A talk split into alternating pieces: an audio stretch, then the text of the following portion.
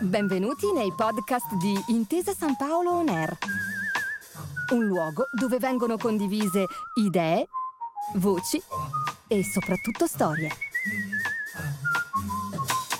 Buon ascolto.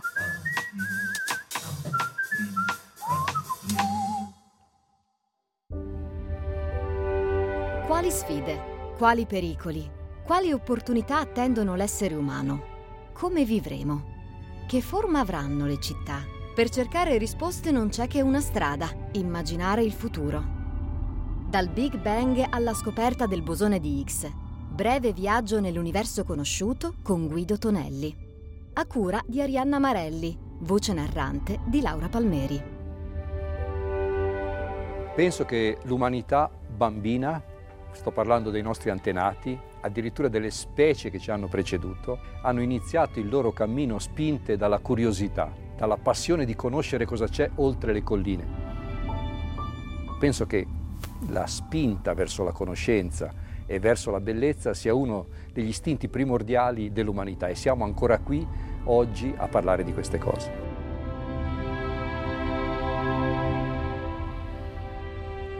Lo scienziato che immagina cosa c'è nelle lontane galassie oppure che cosa succederà fra alcuni miliardi di anni è fuori dal comune. Oggi noi sappiamo cose sulla nascita del nostro universo che sei anni fa o sette anni fa non sapevamo. Ma questa nuova conoscenza apre la strada a nuove domande. Se l'umanità prendesse coscienza realmente di questo scenario, di questo palcoscenico grande in cui si svolge la nostra piccola storia, in quel pianeta così carino, in quel sistema solare tranquillo, forse alcuni dei conflitti sanguinosi che attraversano il nostro pianeta potrebbero essere gestiti in maniera diversa. Quando penso al nostro lavoro, al lavoro dei ricercatori o degli scienziati, la prima immagine che mi viene alla mente è quello degli esploratori, cioè di persone che cercano attraverso nuove strade, nuovi cammini, inseguono un sogno, cercano di scoprire qualcosa che nessuno ha mai visto prima e accettano il fallimento, accettano l'idea che la strada che hanno scelto non porterà da nessuna parte. Accettano anche di scoprire cose diverse da quelle che avevano pensato di scoprire o immaginato di scoprire. Esplorazioni e scoperte, studio e intuizioni, fortuna e passione. Così Guido Tonelli racconta il proprio lavoro di fisico. Tonelli ci fa viaggiare nell'universo, indietro fino al momento in cui tutto è cominciato, in avanti verso le nuove sfide che attendono la ricerca. Oggi abbiamo una visione diversa dell'origine dell'universo e dell'origine della materia. Oggi stiamo riscrivendo i libri di fisica. Questi cambiamenti nella visione del mondo hanno sempre avuto un impatto incredibile sul futuro a venire.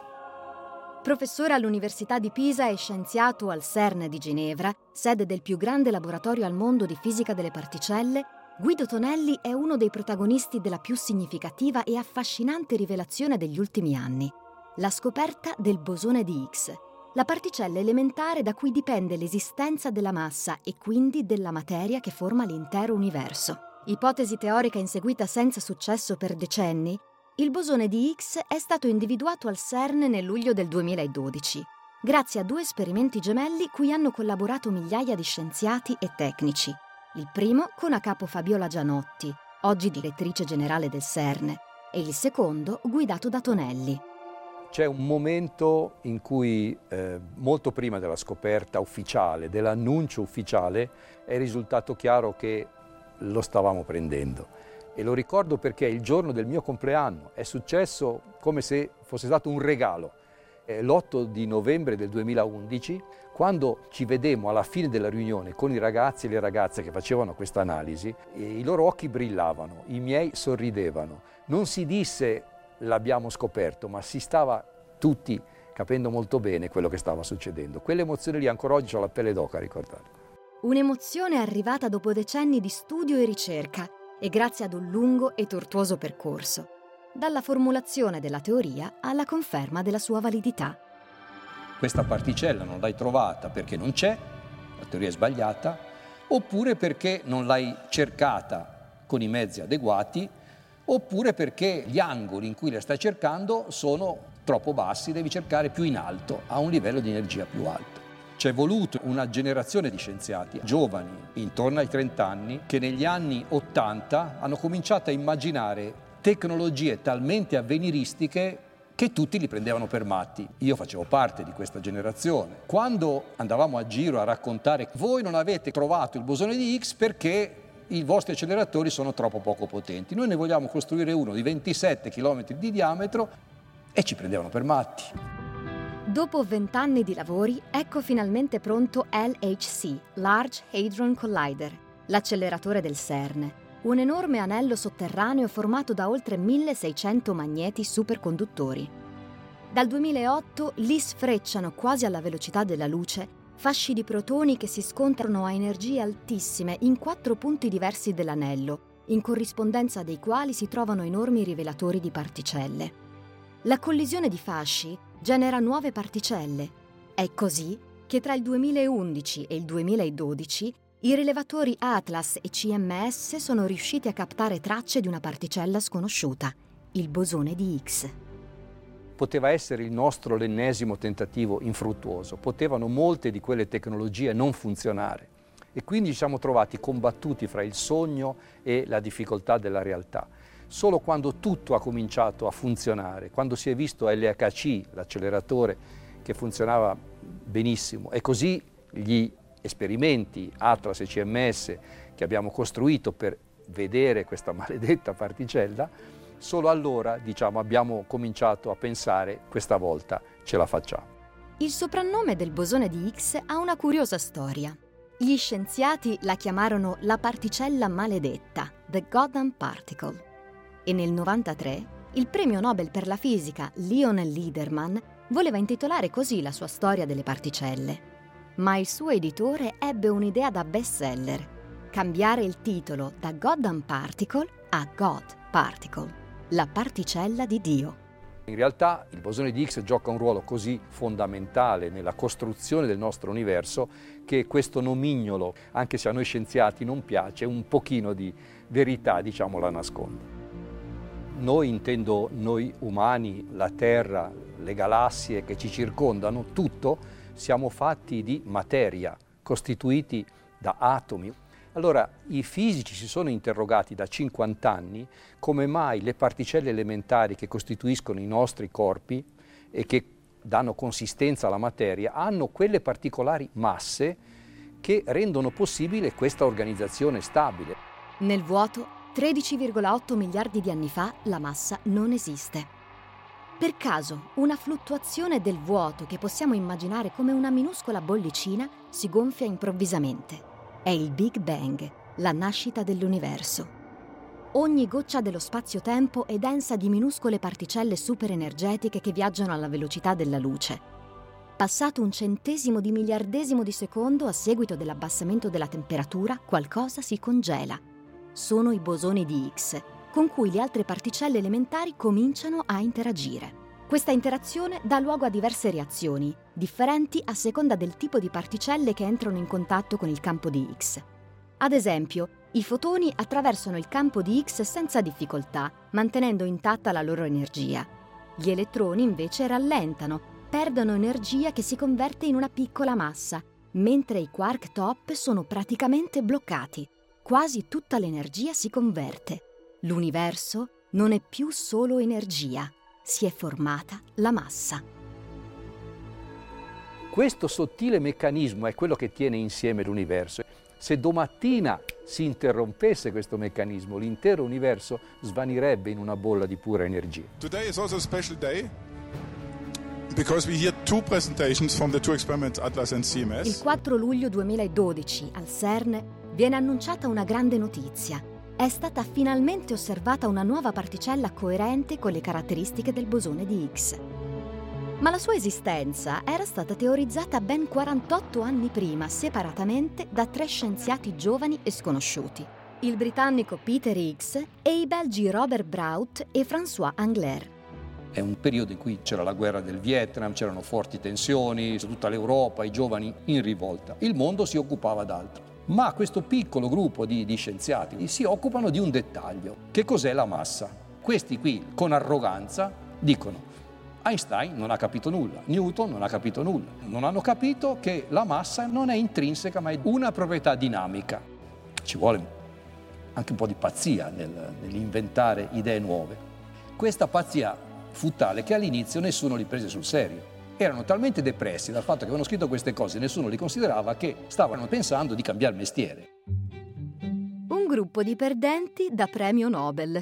L'8 ottobre 2013 Peter Higgs e François Engler vincono il Nobel per la fisica, per la scoperta teorica di un meccanismo che contribuisce alla nostra comprensione dell'origine della massa e delle particelle subatomiche. Questo è il cambiamento a cui mi piacerebbe fare riferimento. I grandi cambiamenti nascono da questi momenti, quando la scienza rompe degli equilibri quando un gruppo di scienziati che si occupano di un dettaglio insignificante sono costretti ad adottare un nuovo modo di vedere le cose che fa crollare tutto e costruiscono un nuovo modo di vedere il mondo sulla base del quale magari a distanza di decenni si sviluppano tecnologie, cambia l'economia, cambia la società, ma cambia anche la cultura, il modo di vedere le relazioni fra individui.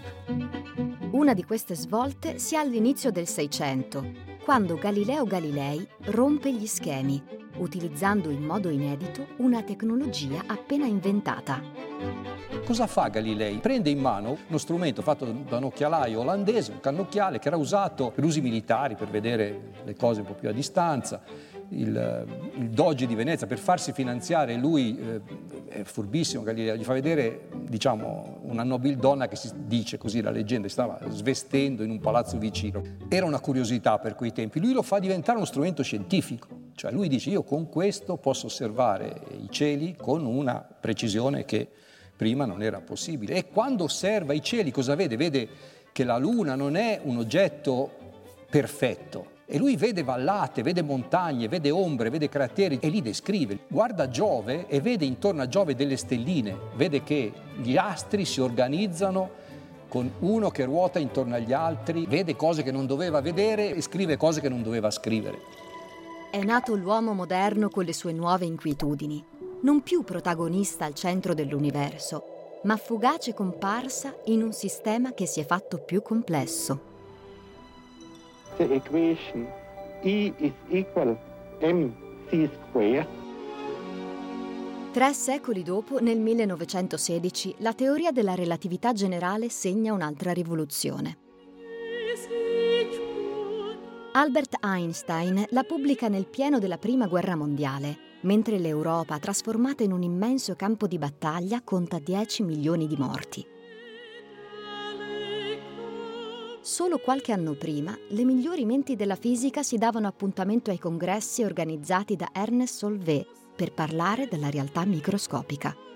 Einstein, Planck, Heisenberg, Dirac, Marie Curie e così via. Questa ventina di persone che si riunivano in un albergo di Bruxelles e discutevano.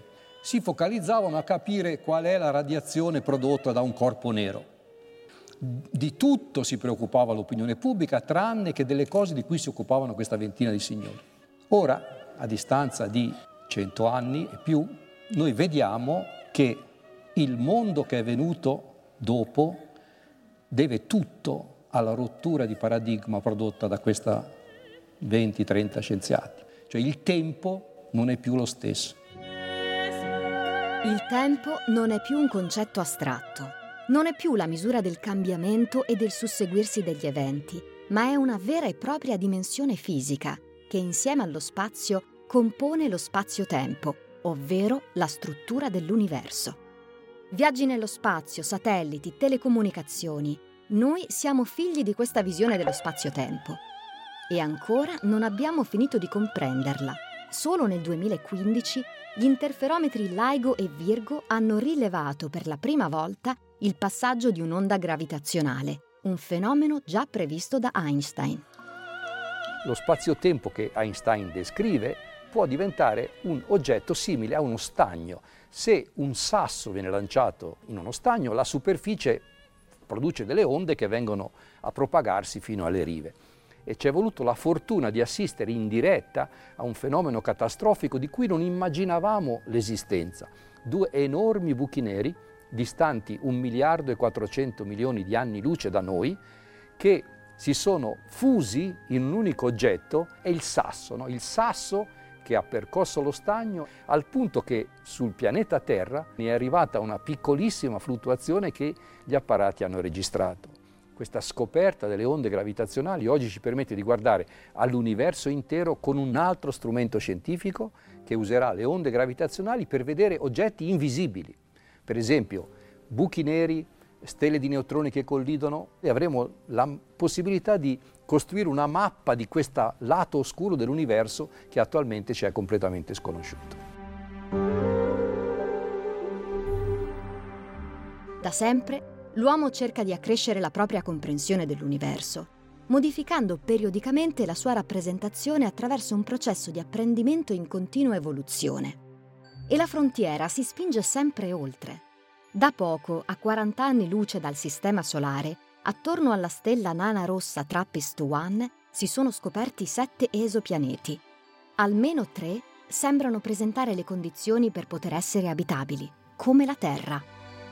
Cosa sono gli esopianeti? Sono pianeti che orbitano intorno a stelle diverse dal Sole. Come si fanno a trovare gli esopianeti. Non è troppo complicato, è una cosa che sta esplodendo, ne sono stati trovati migliaia. Cioè, il principio è semplice, io guardo una stella con uno strumento che ne misura la luce, un fotometro. Quando un corpo celeste passa davanti alla stella, io vedrò un glitch, una piccola diminuzione di luminosità. Se la luminosità diminuisce con un periodo ben definito, ogni settimana, ogni tre giorni, ogni anno, io posso dire questo non è un errore, questo è qualcosa che ha a che fare con un corpo celeste che si frammette fra me e la stella. Non è di per sé sufficiente questo a pensare che abbiamo scoperto delle terre, ma stiamo andando in quella direzione. E voi pensate che non scatti l'idea prima o poi di trovare una soluzione a vedere o di comunicare o di andare a esplorare? Per Tonelli alcune aree di ricerca sono risorse ma contengono anche rischi. La prima è quella dell'intelligenza artificiale, in cui sistemi informatici sono programmati per pensare e agire come l'uomo, sostituendolo in modo efficace in molte situazioni. Ricordo Stephen Hawking che eh, di, sottolineava il fatto che bisogna aver cura e prestare attenzione perché potrebbe essere anche la fine dell'umanità, addirittura lui sosteneva. Il secondo settore a rischio riguarda la biologia e la ricerca sul DNA. La mappatura dei geni e la loro modificazione potrebbero prevenire o risolvere patologie. Allo stesso tempo, questa pratica, se controllata solo da interessi economici e politici, potrebbe deviare pericolosamente verso l'eugenetica, cioè il controllo e l'orientamento dell'evoluzione della specie umana attuato attraverso una selezione genetica artificiale. La protezione migliore è la conoscenza, quindi il motivo per cui gli scienziati devono raccontare e rendere tutti eh, consapevoli di quello che sta succedendo è un po' perché maggiore la consapevolezza e minori sono i rischi. Prendete una zona del cielo nera, copritela con il vostro pollice, sotto quel pollice lì ci sono centinaia, migliaia di galassie, questi sono i numeri de del nostro universo. Considerando che conosciamo solo il 5% dell'universo e che il resto è formato da materia ed energia oscure, capiamo quanto ancora ci resta da scoprire quando alziamo gli occhi al cielo. Eh, di notte un cielo stellato lo guardavo con l'ammirazione di un bambino. Da qualche anno, da quando hanno fatto queste scoperte mirabolanti, e per cui praticamente dietro ogni stella che vediamo sul cielo è molto probabile ci siano pianeti. Quindi lo guardo con un occhio ancora più entusiasta, se volete. Immagino i mondi che potrebbero nascondersi intorno a quelle stelle che noi abbiamo sempre considerato fino a poco fa bellissimi oggetti, ma un po' morti. Ecco, ora, ora penso che invece sia una specie di un brulichio di eh, materia, di pianeti e forse anche alcuni pianeti che potranno ospitare forme di vita magari completamente diverse dalle nostre.